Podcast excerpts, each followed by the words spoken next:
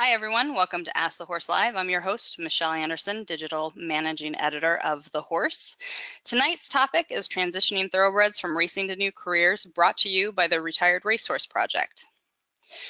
Have you noticed a lot of thoroughbreds on social media recently?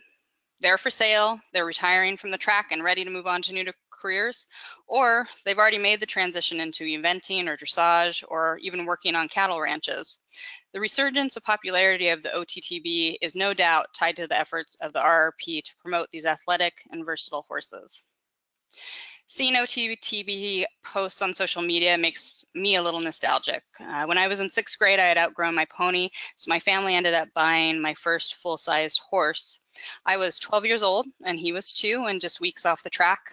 Needless to say, I was a little bit over-horsed with my OTTB but he was kind, he was smart, and he was beautiful. And I spent my teen years riding in Western and English and 4-H. Uh, one weekend, he'd be out in the mountains with my dad, and the next weekend, I'd show him in equitation pleasure classes at our local saddle club. He sold when I left for college, but I followed him throughout his life. Um, he died two years ago at the age of 28. It actually makes it a little sad to read that out loud to you guys. Uh, his last job was carrying around the kids of his third and last post track owner, who had had him for 18 years. Looking back, I can see we made a lot of mistakes with Red. We didn't know how to let him down properly from the track, and he struggled because of that. Uh, we also didn't know how to feed his breed, and he struggled with that too. We didn't even actually have an arena to restart him in, so I rode him around the pasture. I just kind of hung on. Uh, it worked out in the end, but I wished I'd had the network that the RRP now offers for new OTTB owners. To help all of us uh, learn more about transitioning these horses from the track, we are joined tonight by Dr. Yannick uh, Gasarowski of Mid-Atlantic Equine Medical Center and a proud supporter of the Retired Racehorse Project. We're also joined by Steuart Pittman, who is president of the RRP. So let's go ahead and start with you, Dr. G. Uh, what is your experience with retired racehorses and how did you get involved with this specific part of the industry? Well, thanks, Michelle. And I guess I'll start with uh, thank you guys for having me. And uh, uh, it's great to be here. So, my experience starts on the clinical side, obviously, just as a veterinarian. Um, the we do a lot of work on actively racing horses, and the more, more you work on actively racing horses, you realize there are a lot of reasons for racehorses to retire. You know, and I started to notice uh, a lot of our off-track thoroughbred clientele. They have this, these preconceived notions that um, most racehorses are retired for traumatic reasons, or they're they're washed up, they're burnt out, broken down, and that's it's just not true. There's so many thoroughbreds that retire for so many different reasons that are so useful um, in second career capacity that uh, it, started to become a passion. I love the thoroughbred horse in general. I think it's a versatile breed. It's an amazing breed. Um, obviously, I'm biased, but uh, that the thoroughbred breed can do anything. I mean, you'll see. I think it's rare to see uh, a a a type breed or type of horse that will excel no matter what arena you put it in. And the thoroughbred, you'll see them in any sport out there uh, competing successfully. So pairing the huge source of, of healthy off-track thoroughbreds with a veterinary career just seemed kind of natural and got into counseling people with it and then we ended up supporting a couple uh, thoroughbred specific um, you know we started as retirement programs. They then quickly realized they could develop into rehabilitation programs and then uh, you know as Steuart does so phenomenally transferring them to to second careers altogether.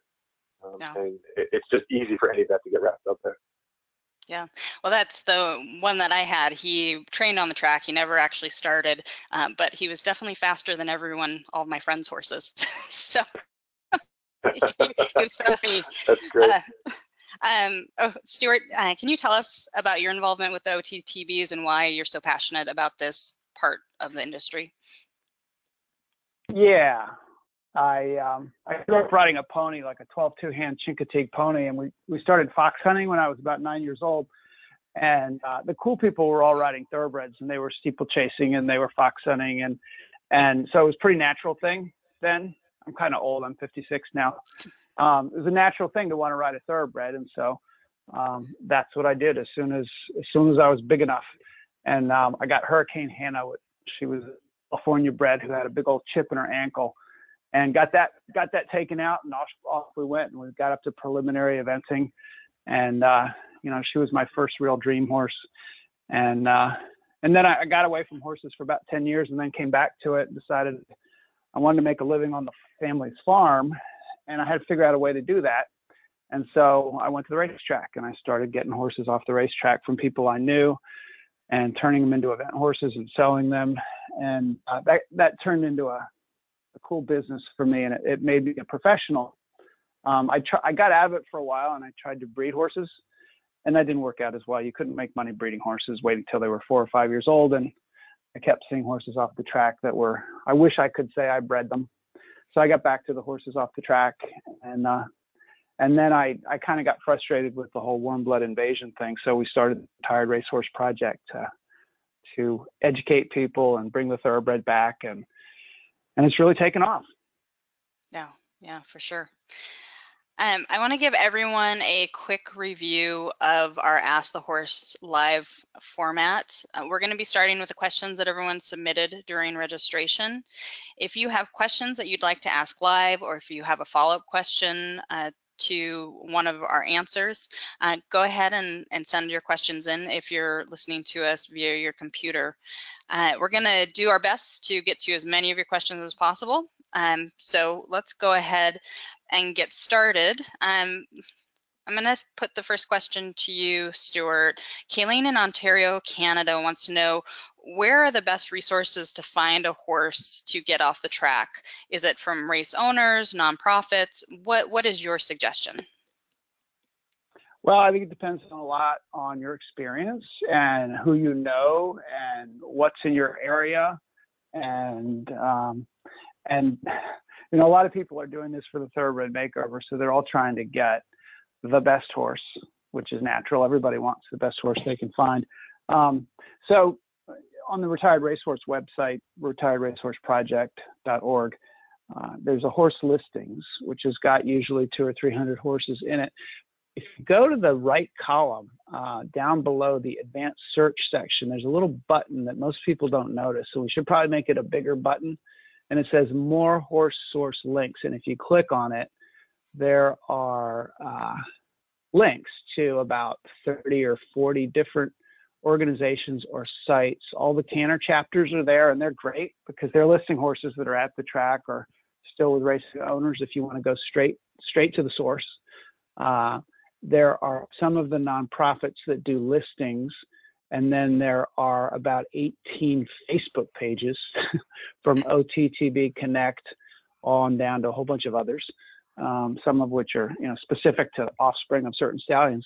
Um, so there's a lot of online stuff, and online shopping is, you know, it's a, it's a little scary, a little dangerous. I wrote an article in our last issue of Off Track Thoroughbred magazine about just that. Um, but you know, it, it, there are a lot of private resellers, trainers that are great. Um, there are a lot of nonprofit aftercare organizations um, that um, are subsidized mostly by the racing industry um, that are great. And really, you just I can't say that one source is better than any others. Um, if you're a total beginner, um, you know, there's nothing wrong with getting a horse that's already retrained by somebody else as well. Okay. Okay. Our next question is for, for Dr. G, and it's from Kimberly in Reno, Nevada. And Kimberly wants to know what are the best uh, diagnostics to run or pre-purchase uh, elements of the pre-purchase exam to be done before you buy an OTTB. Uh, you know, it's going to depend mostly on what you plan to use that horse for. Um, if you're buying a horse strictly as a pet, you know, you you may not even need a, real pre-purchase. I mean, that's a scary thing to say, but you, you if you're not needing much of a performance out of that that horse, then you could get away with just a quick once over, make sure it's healthy, not going to introduce anything foreign to your to your barn, your farm, if you have one. But if you're looking for performance, you know, you're young Steuart Pittman looking to make prelim eventer, you're going to need um, a, a, true once over. You know, where that's you're you're looking at uh, first and foremost. Radiographs. Um, radiographs end up being a flying ointment sometimes. There are so many issues that can come up with radiographs that do or don't affect some horses. So doing a pre-purchase exam that involves good lameness and flexion testing examination, and then radiographs. Specifically in the thoroughbred racehorse, I do the front feet and the fetlocks. Those are and the knees. Front feet, that front fetlock, knee. That's probably a bare minimum if you're looking for an athletic thoroughbred uh, down the road. That's where most of their problems crop up, and those are the joints that have most um, most of the issues. If you start radiographing the whole horse, that's fine, but you're going to come into other problems that you're you're not going to know what to make of them. The other areas are a little bit less pertinent to what that horse is going to do. You know, if you're looking to turn an off-track thoroughbred into an upper-level dressage horse, well, then you might as well look into other other areas. One other caveat is that if you are planning on investment style resale, you're going to need a more complete set of radiographs. You know, both front feet, all four fetlocks, hocks, and stifle, because that's what's going to be radiographed once you try to sell that investment to the next person down the line. And you're going to want to know what you're starting with, because even if it doesn't affect the horse clinically, it could dramatically affect the sale.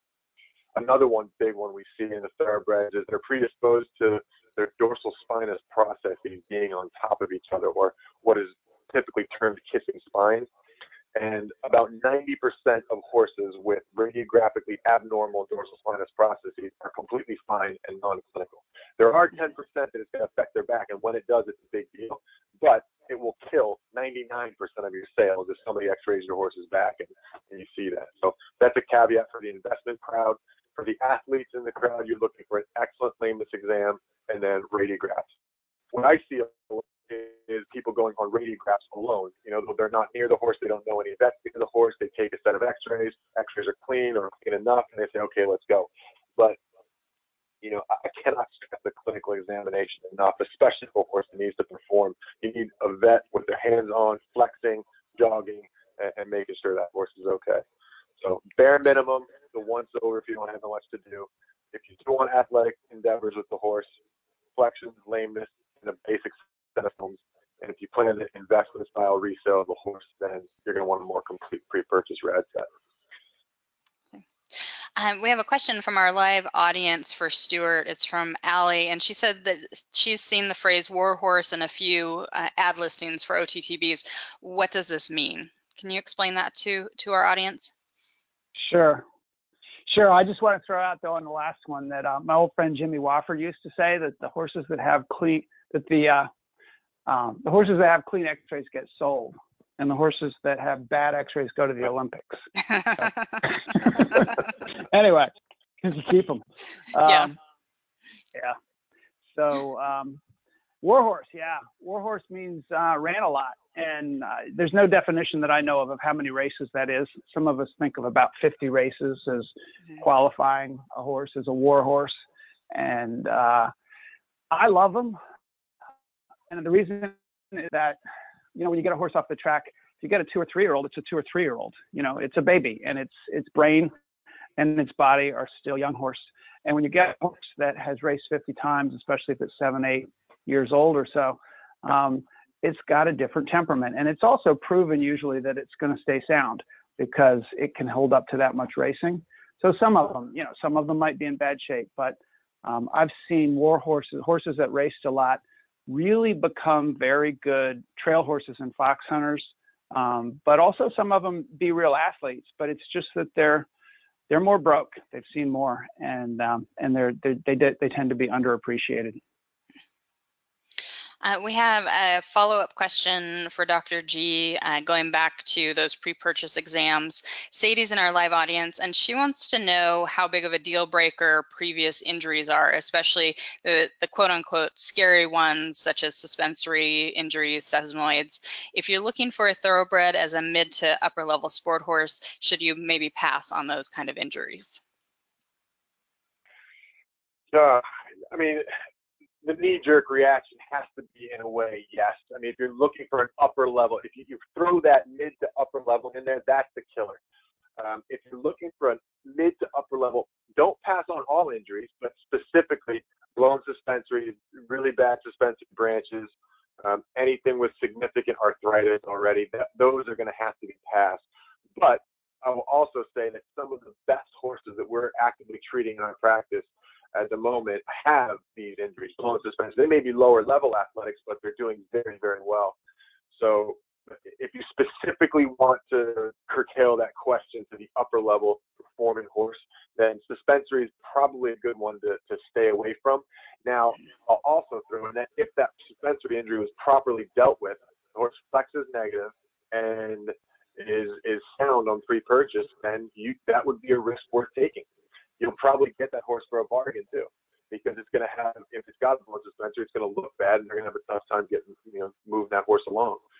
So it's it's tough to ever say disregard it completely, and some of these horses will surprise you. I mean, there are there are thoroughbreds out there performing with injuries that that, that you wouldn't even think they could possibly come back from. Um, but but yeah, suspensory is one I'd stay away from for an upper level. Okay. We have another follow-up question, Dr. G, that's health related. Uh, Jesse wants to know if upper respiratory problems that affect the horses on the track will impact the uh, thoroughbred when it moves on to a second career? Uh, great question. And those are, I know Steuart mentioned Warhorse might be one of his diamonds in the rough. For me, certain respiratory, actually most respiratory issues are diamonds in the rough because a horse that cannot breathe properly or makes noise while it's running or has a little bit of an air intake problem cannot possibly be a successful racehorse. This means you're probably getting a racehorse that is not very heavily raced, was probably retired or moved along earlier, and most respiratory issues that plague a thoroughbred or eliminate the, the career potential for a thoroughbred are not issues at all for their second career owners. Now, in the case of a paralyzed arytenoid or severe chondritis, you you may need to deal with those cases, but there are surgeries to fix them. They're pretty high success rates. You're talking you know, for tieback or arytenoidectomy to fix those upper upper airway issues. You're talking success rates in the 80 to 90 percent range, and um, you can get some really nice horses that way. Uh, some of the best horses are, are bleeders or horses with uh, exercise-induced pulmonary hemorrhage. They they they're exercising hard on the track. Some horses will just spontaneously bleed. For those in our audience who aren't familiar with the term bleeder, uh, when they hit the extreme positive and negative inspiratory expiratory pressures at full speed, it'll break down the capillaries. It'll cause them to bleed, and that horse is taken by the stewards out of there. They cannot race. They cannot train some horses like that, it's almost impossible to get rid of that that issue as a racehorse. Those horses can become second career horses and never face that issue at all. So you probably got a horse that's not a war horse that's probably quite healthy in terms of its number of miles that have been put on it, and that type of disease won't plague you as a, a second career owner. So yeah, off-track thoroughbreds with respiratory disease, as long as it's your, your vet's it out and telling you what it means for that horse specifically, almost all of them are good news for a retiring racehorse. Okay. Uh, our next question is for Steuart, and it's from Jan in Bend, Oregon. That's where I am. I don't know Jan, but if you're listening, Jan, hi neighbor. Um, Steuart, she wants to know how you select a OTTB that is amateur friendly, and I'm I would like to have you go a step beyond that even and explain what it's like to go to the track and purchase a horse if you're buying direct from the track. So can you, uh, how do you see if they might be an amateur friendly horse. Do you have any tricks tricks well, up your sleeve? Yeah. um, luck. No. Um, first of all, if you really need an amateur friendly horse, probably the racetrack isn't your number one place to shop. You're better off going somewhere where the horse has been let down and has where you can where you can actually ride it. You can't ride at the track and and really get a good sense of horse's temperament. But when you do go to the track, especially if you know people uh, that that you know you have a relationship with, so they're gonna they're gonna tell you the truth. Um, exercise riders will tell you when there's a horse that is really easy or really quiet, and uh, and you know they won't they won't lie. Most people won't lie completely. They have the horse's interest in mind, and so so if a horse is nuts, they're not going to tell you he's quiet, but um, it's a real different environment. So they can be they can be very different at the track than they are off the track. But I mean, I do when I shop at the track, I I do look for temperament, and I do it by looking them in the eye, walking into the stall, putting my hands on the horse, feeling you know, feeling, touching him everywhere, and just seeing how he reacts to my touch for one, um, and and um, and and sort of weighing that with what people say. And you know, sometimes when you're at the track, you're getting a horse for often very little money um, you really like the horse, you move fast. You know, I've been there with a horse trailer where I've come home with two or three, and and you just you have to take a risk. But if you're getting one horse and you need to know that it's going to be an amateur friendly horse, um, you're probably better off going to um, an aftercare organization or a person who's taken the horse off the track and and giving it some time and seeing what it's like when it's let down. Okay. Uh, I watch one of our uh, OTTB uh, Facebook pages here um, on the West Coast and saw a pony horse come through and I sent him to a friend and she was like, I want him. Let's go get him. And then she was like, but I can't ride him. I was like, no, you can't ride him. So what expectations should people have when they go to the track of how much hands-on well, they'll get with an animal?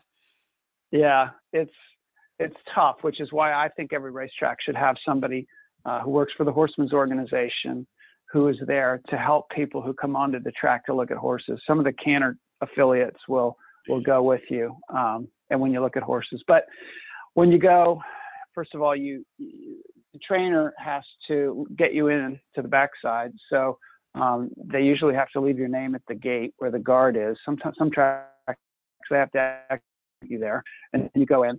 And um, and the horse is generally in a stall. They're tacked up in a stall. They're groomed in a stall, tied in a stall. Um, so that's usually where you meet them. It's often dark. It's often hard to tell much about them. Um, they'll usually bring them out of the stall and they'll walk them um, in the in the shed row. Um, you can you know you can watch them walk. They can they'll jog, but often they're jogging on pavement between the between the barns. Uh, usually on a slant because it's for drainage, and the horses are pretty pretty hot when they come out of their stalls because they're in stalls all all day, and um, so they trot tense, and you often can't tell a whole lot about their movement other than that if they're even or uneven. Um, but you do get a sense of their conformation, and you get a, a little bit of a sense of their temperament. Um, you can you can schedule when you know they're going to gallop, and you can go out and watch them, and you can watch them race, and you can watch them in the paddock at a race, and that's always interesting um, if they're still running. But you have to have a license to ride at the track. So unless you have a license, you can't go ride. Yeah. So we have a question, uh, Steuart from Sarah in our live audience. You mentioned horses getting let down, uh, possibly before an amateur um, gets it. Uh, Sarah wants to know, in a nutshell, how do you go about letting a horse down off the track? Do you have a process that you've developed for that? Um, it depends on the horse. So some people always let a horse have time without being worked, and they'll turn them out. Um, and some people will go right ahead and work. My my theory is that what we do here is we'll, we'll bring a horse. Usually they're sent to us for training, so the owner expects them to be to be worked. But if it's right off the track, we'll take them in. We're lucky we have an indoor arena, um, and um, we'll watch them. We'll watch them move. Sometimes you can lunge, sometimes you can't. Uh, they get too excited on the lunge line um, if they haven't lunged. Um, but watch them move and see if they feel comfortable in their body. Get on and ride and see if they feel comfortable being ridden. If they feel like, if you feel like the riding is um, the horse is happy and the horse is progressing, then I believe that um, riding is good as part of the letdown, part of the transition. So they're still being let down, um, but they're they're getting some exercise and they're in a routine which they're used to. And I find that you're you're you're better off in your training sometimes than letting them than turning them out and letting them become you know wild horses. Um, the throwing them out and letting their shoes fall off and letting them get thin and um, and allowing them to go out there and suffer it's not it's not what I recommend. Some people swear by it. Some people think, oh well, then you know, then they're real quiet, and you get on and you ride them. Um, but um, most people nowadays will uh, gradually let you know, gradually reduce their feed, gradually increase their turnout. Some horses you turn them out in a field when they've been at the track and they stand by the gate weaving because they want to come in. Um, so you have to and, and acclimate them to the to the group. So every horse is an individual, and let down for every horse really depends on on how that horse feels. But there are it's a minority of horses that come off the track with loose muscles in their back mm-hmm. and and that really swing, and that's a great thing when you can find it. Um, but even the ones that are tight, um, if they're not in pain and they're just tight, I really believe that the work if it's good work and it's pro- productive work, is part of what loosens them, stretches them, and and makes them happy and makes them progress. We have another question from our live audience. This one's for Dr. G. Kay says that her OTTB had a severe reaction to a particular vaccine. In your practice, have you found that thoroughbreds are more prone to reactions when they're vaccinated? Uh, straight answer is no. Um, there we see vaccine reactions. They're they're infrequent, but we see them across all breeds. Um, so I, I'd not say that thoroughbred is predisposed by any stretch of imagination. Okay. Um, our next question is um, I think Dr. G can start, and then I'm sure Steuart will have some great insight on this too. Sarah in Kentucky wants to know what is the most important thing you look for in a potential project horse as far as their conformation? Well, it, it would again it depend a little bit on what your project is. I mean, what do you plan on doing with that horse? In some cases, conformation just isn't going to matter a whole lot. Uh, for me, the simple answer is I try to stay away from horses that have a toe in, ankle out, or the fetlock embarrassed is the medical term, but if the toes come in and the fetlocks bow out, or if the knees bow out. So if you're looking from at that horse from straight in front of the horse, if it looks like he's kind of bow-legged in front, that's that's a harsh conformation on the joints, on the fetlock and the knees. And if a horse has raced like that, trained like that, and you plan on continuing athletic work like that, uh, I stay away from those. Otherwise, other conformational issues, horses can work pretty well within their own conformation. You know, uh, conformation comes up in the, the racing world a lot for discussion because the horses are going so fast. It's so hard on their body that they've got to have perfect conformation to stay sound.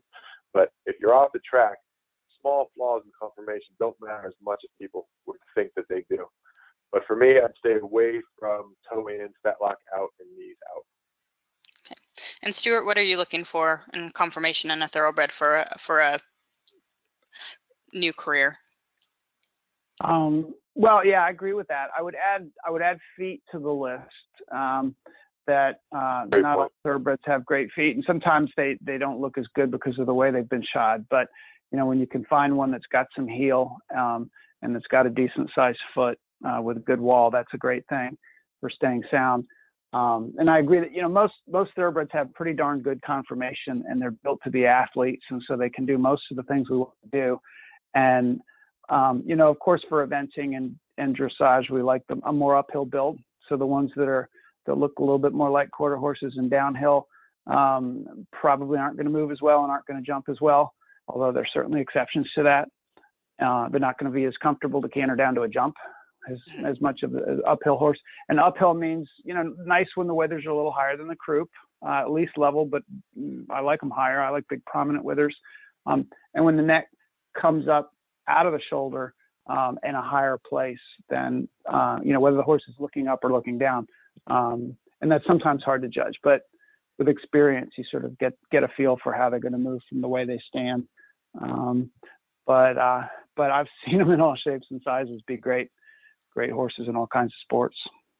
Oh, I think it's fun to see the horses in their sales videos that have been posted, and then see them down the road when they're under work and and how they've developed in that year or so of work. Um, it, it's it's fun to see how they how they progress. Um, Steuart, we have a question from Cheryl in Florida, and Cheryl wants to know how many horses are successful versus unsuccessful in transitioning. Are there some horses that just don't make it to second careers?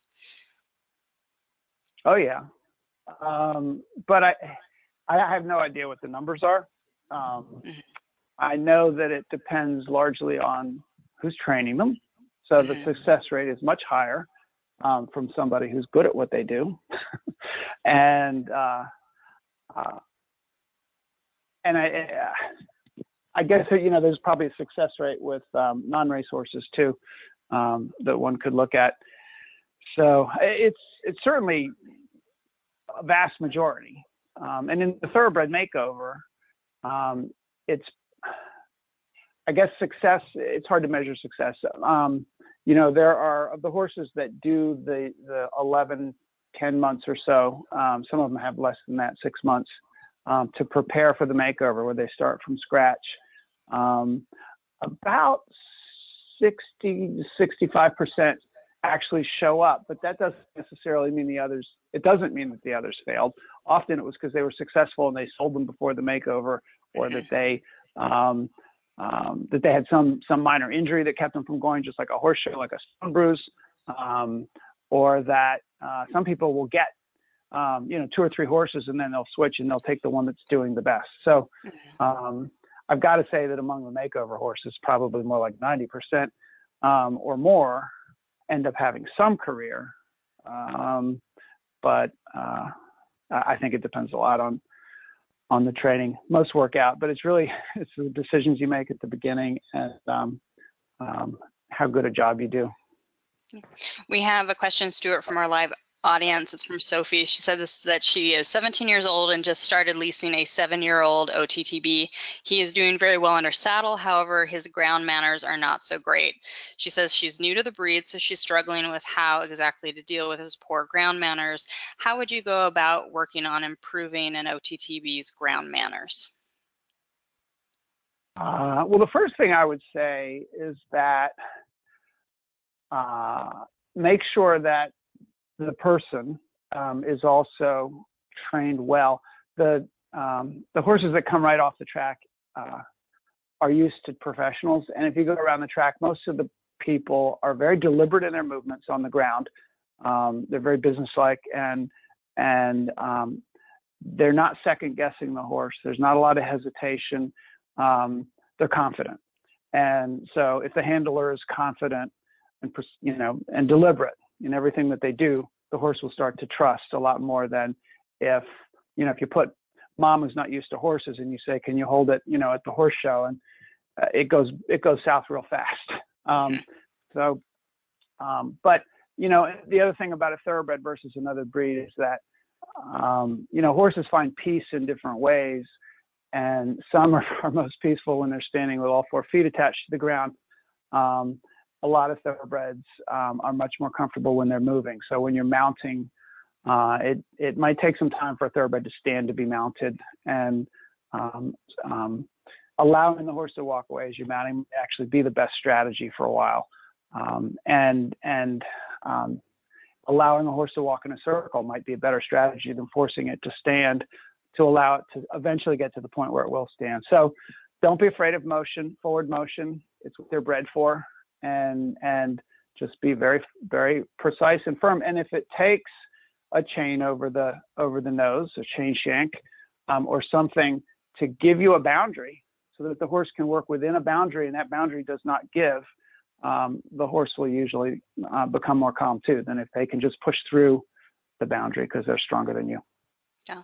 Are there things that the horses coming off the track may not know how to do uh, that you might expect a horse of a similar age that had been raised in a show barn would know how to do. For example, standing in cross ties. Like, should you expect that the horse knows how to stand in cross ties, or should you expect that you need to train it to do that, or to ha- hard tie to a, a hitching rail, um, or even loading in the trailer? Are those things that the horse uh, horse is going to know how to do? Well, they're generally going to have loaded in, in trailers or vans, uh, often you know larger shipping vans um, more likely. And um, they're rarely cross-tied, almost never at the track. They're they're usually tied in their stall, so not out in the open either. Um, they uh, they are gen- they generally um, walk off as the as the rider is lifted up onto their backs, and they're allowed to walk away. Um, so yes, those are all those are all issues. Um, they're usually great at being you know hosed. and because uh, they get bathed every day, most of them at least in the in the warmer part of the year. Um, and um, you know, of course, they they uh, they don't always steer so good, and they don't listen to the legs so good. So you know, go to the track and watch what a horse what a horse does, and it'll tell you what they're not good at or what they haven't done. Okay. There's plenty. um, but but you know, Dr. they're, they're also the most intelligent breed on the planet, I believe. They mm-hmm. the flight instinct makes them um, uh, sen- and the sensitivity uh, makes them respond well to training and they seem intelligent. I don't know how you define intelligence necessarily, but um, they certainly learn fast. They think quick, and um, and that works for you and against you. Hmm. We have a question for Dr. G. It's from Penny in British Columbia, Canada, and she wants to know about building top lines without using gadgets. Does specific nutrition really make a difference in developing a top line in a horse? The short answer, if I might get sarcastic, is show me a food that makes my biceps bigger, and I'll show you something that can make your top line, your horse's top line bigger. Uh, no, any sort of nutrition that goes into the horse's body is going to be divided up amongst you know, the entirety of the body. So any dietary intake that's going to help a horse system wide may help your top line, but there's no nutritional product, byproduct, supplements, anything like that that's going to specifically help a specific area.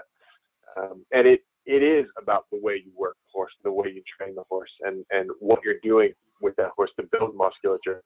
Uh, some of the ways that we train these days is uh, harmful to the top line, or at least makes the puts the horse in a position that's uncomfortable uh, and doesn't let them build the musculature properly. Whereas others are are beneficial. One of the a good example I think of helping build the top line is you know long and low work. And the horse, you're letting the horse get its head and its neck down, um, bringing its its with it, its uh, its shoulders up, um, you know, getting the horse into a frame. And it, it takes the top line to do that. Now, if you try to force a horse to do that while you're cranking it back up in collection, all you're going to do is make that horse uncomfortable. They're not going to use their back properly, and they'll fight you. And we see a lot of horses come into the practice with the complaint of back pain and, and back issues, and they want the back injected or shockwaves or meso or whatever have you. Um, where the problem really is is the way the horse is being worked.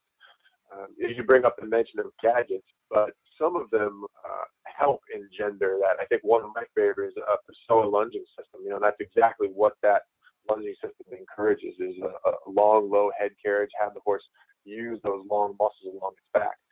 And if you if you take your own arm, for an example, if you take your own your bicep, like you're going to do a bicep curl, and you bring your bicep almost fully curled, there's only so much more pressure that you can put on your fist at the top of that curl, right? That's what a horse is doing when its back is tight and its neck is up high in the air in any form of collection. It's not using its back effectively.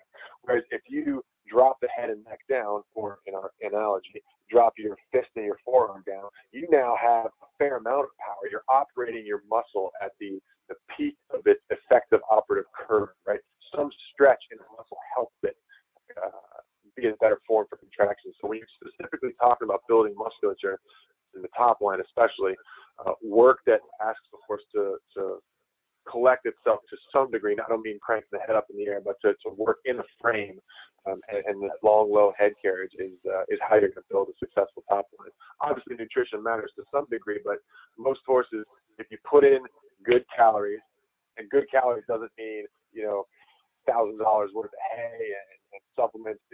You know, good nutrition just means consistency of feeding, uh, decent quality hay. They don't need a ton of grain. They don't need a ton of special feed. If you work them properly and feed them appropriately, they're going to be okay. That's all the nutrition you need. You don't need a single supplement unless they're specifically lacking in some nutrient department. Our next question no. is Oh, well, well and, we know Yannick's not sponsored by any supplement companies. Good. you're, well, you're so, right. That's exactly so, right.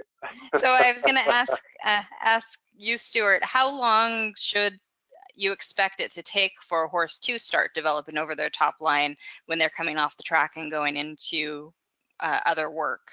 Is it going to take a year, uh, or does it just depend on the horse and the rider?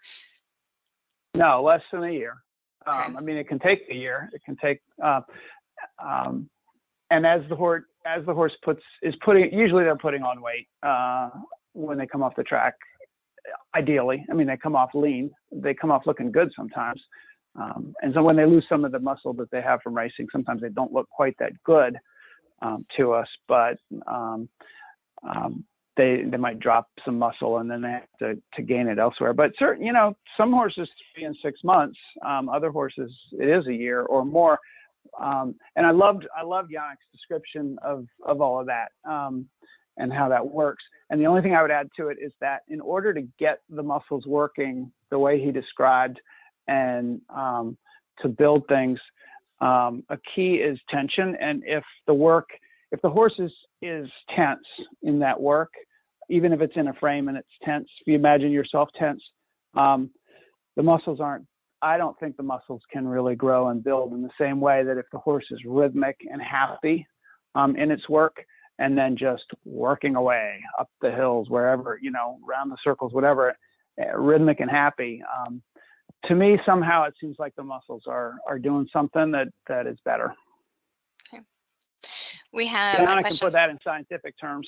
yeah, well, it, it, it's exactly right, Steuart. I mean, I think you said this. What you said is exactly right. When the horse is re- is moving, relaxed, they're what you said that relaxation is the stretch of the muscle. A horse that's tense is is op is trying to work its muscles when they're already at full contraction. It's just it doesn't build muscle. It, it hovers there in a full contracted state, and that's not how muscle builds. And as a matter of fact, they can predispose themselves to injuries working like that as well. That's why I think they come into the clinic with pains for sore back when really you just need to get them to relax and, and ride or train them properly. So, Steuart, I have a question for you in that uh, relaxation and rhythm for the horse. I have a hot little mare who has uh, quite a bit of thoroughbred in her, and she uh, I she reminds me of my thoroughbred that I had when I was a kid um, because she is tense for a long time and you kind of have to work her down from that.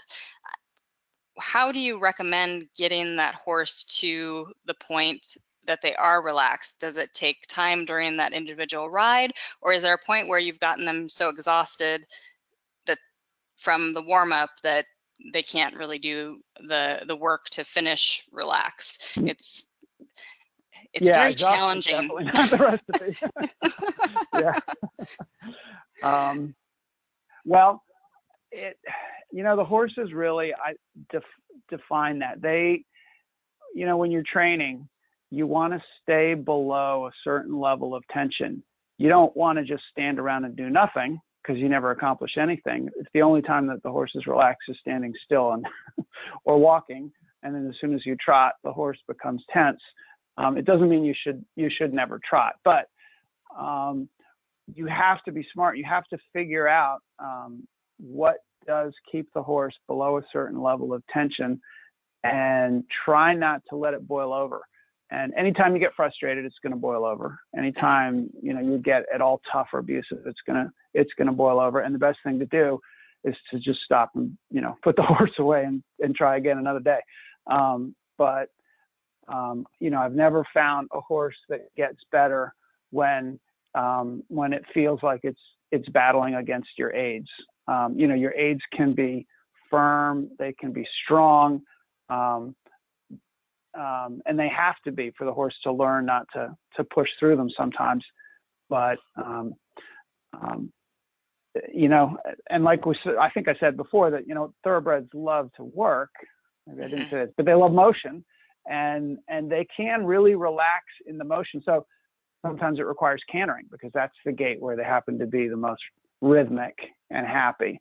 And sometimes it might even mean cantering out in an open field in a two point with your hands down like an exercise rider, breathing and waiting for the horse to settle into its rhythm, and then it becomes happy. Um, sometimes it's on the trail. Other horses freak out on the trail. Sometimes uh, so it's it's different with every horse. So you you just have to find that place where the horse is at peace and and figure out how to train within that zone. Mm-hmm. We have questions to our audience. It's from Jackie, and she said that she's been working in uh, horse racing for over 20 years and believes that with the correct training, most thoroughbreds can do anything. She says that uh, she believes a lot of issues during transition come from riders' lack of knowledge regarding the horse's previous lifestyle and how to work with uh, the thoroughbreds. How how do you help the rider transition to the thoroughbred if that hasn't been their experience? Say it's someone who has been riding quarter horses or warm bloods and is changing over to the thoroughbreds. How should they uh, change their expectations uh, with their OTTB? Um, well, I think the really good trainers who have a really good feel, it doesn't matter whether they've been around thoroughbreds. I've seen some of that with the makeover with, you know, folks who come, particularly out of the quarter horse world. Um, you know, they listen to the horse and they respond, and then they say, "Wow, these thoroughbreds are fantastic. I had no idea." Um, So um, so some people are just good. They have good feel and they got have good experience that they got with other breeds maybe. Um, I do think that people who um, who who work with thoroughbreds at the track have learned to be sympathetic. They've learned to be clear and firm. Um, but um, you know, good horsemen tend to be, I find, pretty calm people. And a lot of these exercise riders have, you know, who've who've handled all different kinds of horses. They're fantastic. I mean, and one thing that you'll notice about them is that they're very still on top of a horse. There's not a lot of movement. There's not a lot of flailing around, and they know where the middle of the horse is. And if you can stay still in the middle of a horse, a thoroughbred is going to love you, and uh, and not work against the motion. So um, I think I do. I mean, I really do believe that there's nothing better for a rider than to go to the track and learn how to gallop a racehorse. Um, um, but that um, it's not. It, it's not so much no knowledge of of thoroughbreds at the track. It's it's feel and having allowed them to teach you um, where their middle is and how to stay still um, and just how to communicate from that sort of that magical place that you see those exercise riders find some of those good jockeys. Okay. Well, we're going to go from the hot horses to uh, the not so hot horse. um, Dr. G, this question's for you. It's from Sherry in Ontario, Canada. She says her OTTB drags his toes and seems to lack energy. He is very motivated, um, but she's had him checked by various body workers and hasn't figured out what's going on with him. What suggestions you have for someone who has an OTTB that seems lethargic?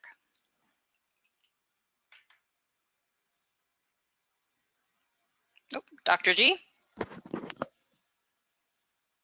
I lose you? Hello? Oh, are you back? Dr. G? Yeah, I can hear you guys pretty clearly. Oh, Sorry. did you hear the did you hear the question about the lethargic thoroughbred? Yes, I never I never seem to lose you guys. So what I was saying is I think the first thing you need to do is determine whether the horse is truly lethargic uh, or is it sick or painful. You know, there are a number of reasons that a horse can do the things described, namely seem to lack energy uh, uh, and catch the toes.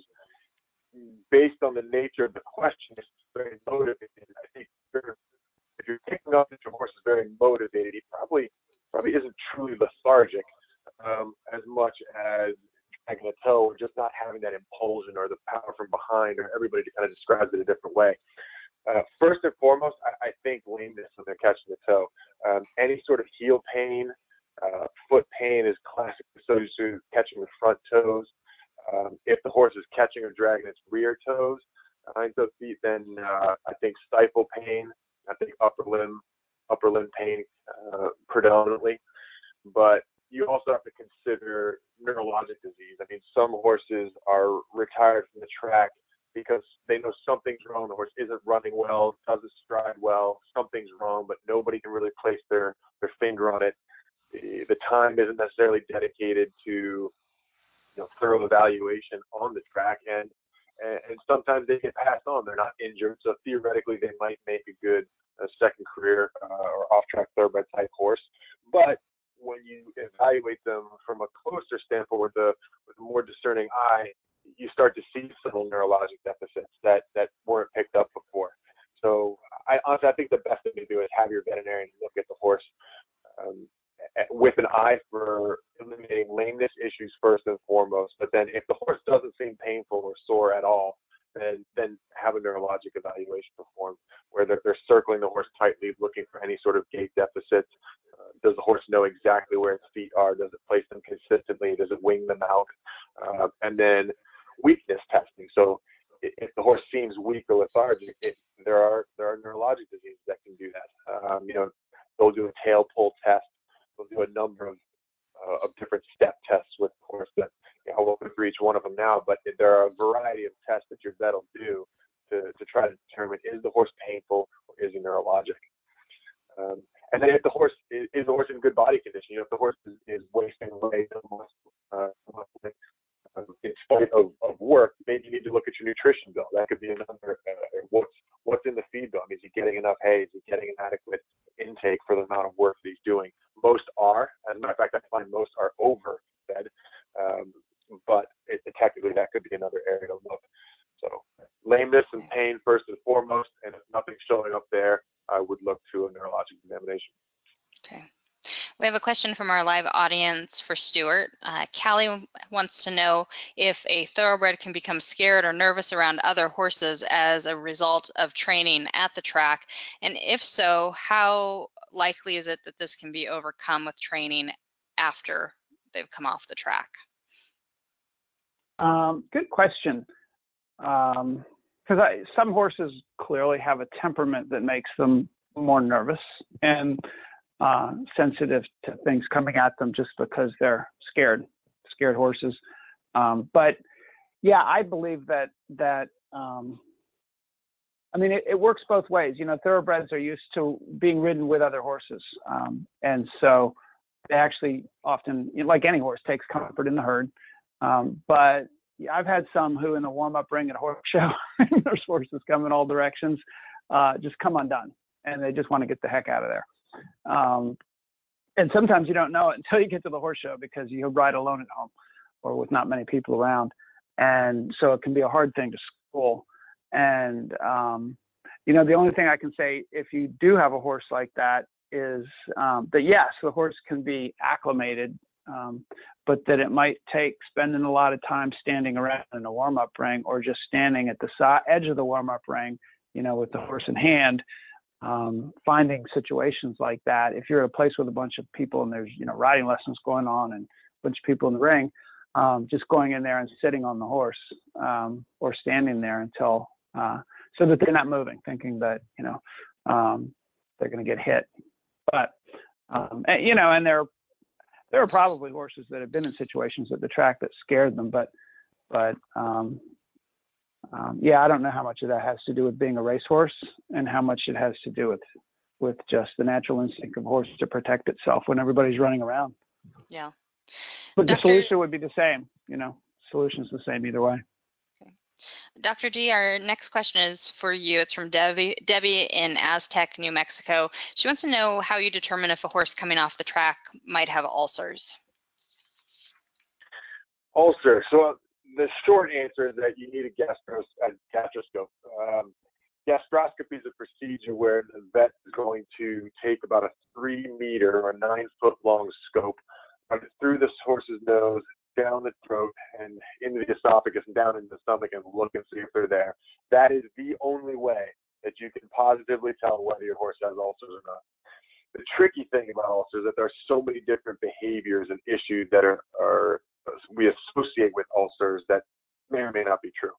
We see horses coming in um, with the thought that they have ulcers based on not eating, mild colic, uh, girthiness, um, unwillingness to move forward, uh, non-responsive to the leg. Uh, I, can, I can you could go on forever with all the different ailments that are are blamed on ulceration. But when it comes down to it, the only way to truly tell if your horse has ulcers is to scope its stomach. Uh, that is almost never done in the field because it takes a three meter long endoscope and it's just an uncommon thing to find in the field. So you'll probably have to go to a, a referral type center for that. Some of the companies that, uh, specifically Merial, um, have programs where they'll go different places with a person specifically or veterinarian specifically equipped to do these types of gastroscopies, and they'll do them for free. And they'll check your horse, and uh, they run a bunch of horses through, and obviously they make their money selling the product when they diagnose enough horses with ulcers. But you can get the horse for free in some cases. Uh, but if you think your horse is truly suffering from ulcers, then the best thing to do is take it to a clinic and have it scoped. Uh, Steuart, we have a question from Tom in our live audience. Tom says he adopted a thoroughbred last month. She came without a history. I can't make out her tattoo to properly identify her. Do you have any suggestions on what I can try to find out who she is? Um, what's Jockey Club? Look, if you go to the Jockey Club website, there's I forget what it's called. Maybe one one of you remembers Jockey Club. Look up something.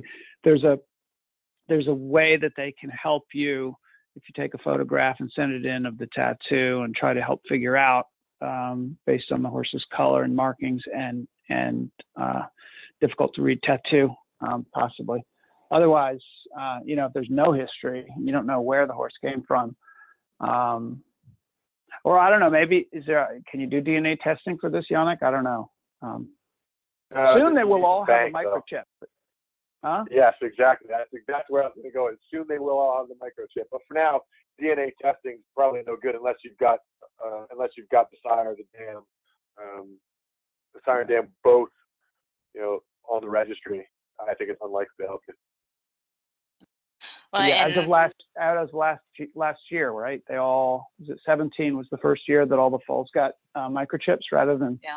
or not rather than yeah. tattoo. They're still going to tattoo, I think, uh, for a while. They are for now. Yeah. yeah. yeah.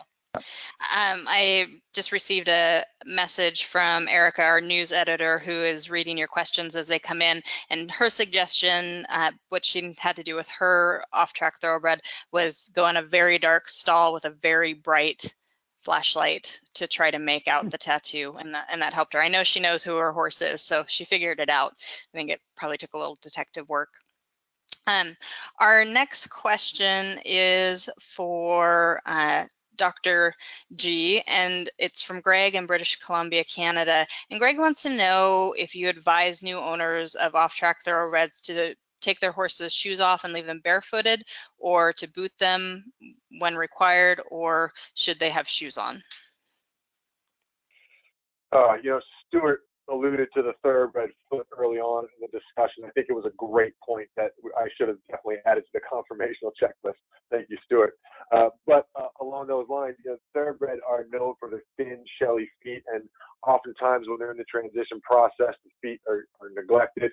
So, what I'll say to, to clients is if the horse is doing well, leave the horse in whatever setup you've got. If the horse comes to you barefoot and is comfortable, then fine. Just trim lightly and leave the horse barefoot. If the horse comes in shoes and is okay, leave the horse in shoes, even if those shoes are sort of are, are growing under the, where they're just the hoof is completely overgrown. The shoe well due for trimming. Pull the shoe, have the horse trimmed, but reapply a shoe. So basically, try to maintain status quo. If the horse is sore, then you're going to have to either change the style of shoeing, apply a shoe, um, and in some extreme cases where you've got such a thin, shelly hoof wall, flat foot, low underrun heels, um, you know, a boot might not be a bad idea. Something like a soft ride boot uh, with the dual density inserts, the, the little section where the frog sits is raised slightly. That can give a little bit of frog support. And sometimes those boots or any sort of protective boot will give a horse a chance to grow a little bit of foot so you and your farrier can start to work together. But it takes uh, it takes a, a, dedicated owner with a, a you know a consistent dedicated farrier to get somebody's feet the way they need to go. The classic problems are the thin shelly hoof walls and underrun heels. I mean, some of these horses for a, a light, fast foot is what they're after on the track, and some of these horses are just taken right down to the heel where the coronary band of the heel is almost on the ground. And if that's the case, you're going to have to offer a little protection there. Our next question is for Steuart. It's from Ed in our live audience, and Ed would like to know how much an amateur rider can depend on a sales description of a horse to feel good about pursuing it to purchase. Do you have any suggestions on that, Steuart? Uh, not much. Um, the the things the things that people write in ads for horses. Um, there's a, there's a lot of opinion that goes in, you know, 10 mover, clips, loads, bays, this, that, and the other. Um, that is pretty meaningless usually. Um, facts are facts though. So competition records, age, height, which height can sometimes be exaggerated. yes. Um, um, but you know, it, a lot of people will tell you stories about horse shopping where you know the horse was nothing like what the description was. Um, you know, videos and photographs don't completely lie; they give you some indication. Um, but you know, that's why shopping for horses is frustrating. Um, that uh, you know, and it depends on on who it is who's who's selling the horse too. So there are some very reputable people who um, um, you can what they say is is um, you know you can pretty much count on it because they have a reputation that they need to uphold but even then, um, they're it, it's it's their opinion, and it might you might not agree with it when you get there. So, but it's all you got to go on. So you do. Okay. Um, we have probably a vote for the uh, a vote for the, the organizations that help. Mm-hmm. You're going to get a much more consistent um, description from those groups, you know, like RRP, like Turning for Home, some of the track associated groups that are, are helping the horse along. Yep. yep. We have a question for Dr. G from our live audience. Julie is thinking about purchasing a thoroughbred as a brood mare. How long should she wait after her last race to be bred? Technically, there's no need for any wait period at all. You know, I mean, she needs. It, there, there really isn't. I mean, it, you could uh, you have a breeding soundness examination done. Um, you could give her a you know let down or cool off period if you wanted to to try to make it a little safer to be around her, and she's not going to transition well to or, or easily from uh, a racehorse on a track to a breeding scenario. But biologically and physiologically, she's ready to go. So technically, you don't need any wait period. Okay. Well, we unfortunately are out of time. Uh, for everyone who's listening, I do know that Jennifer, our web producer, posted a link in the chat uh, to our resource article, we came up with our 10 top resources on thehorse.com about transitioning horses and off-track thoroughbreds. You can find that at thehorse.com slash OTTB resources. Um, and so take a look at that if you're looking for more information. I want to go ahead and thank Dr. G and Steuart Pittman for joining us tonight. Thank you thank very you. much. Thanks for having me.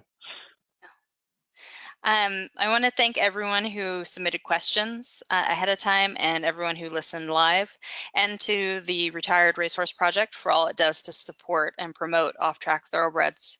I hope you can join us next month for Ask the Horse Live.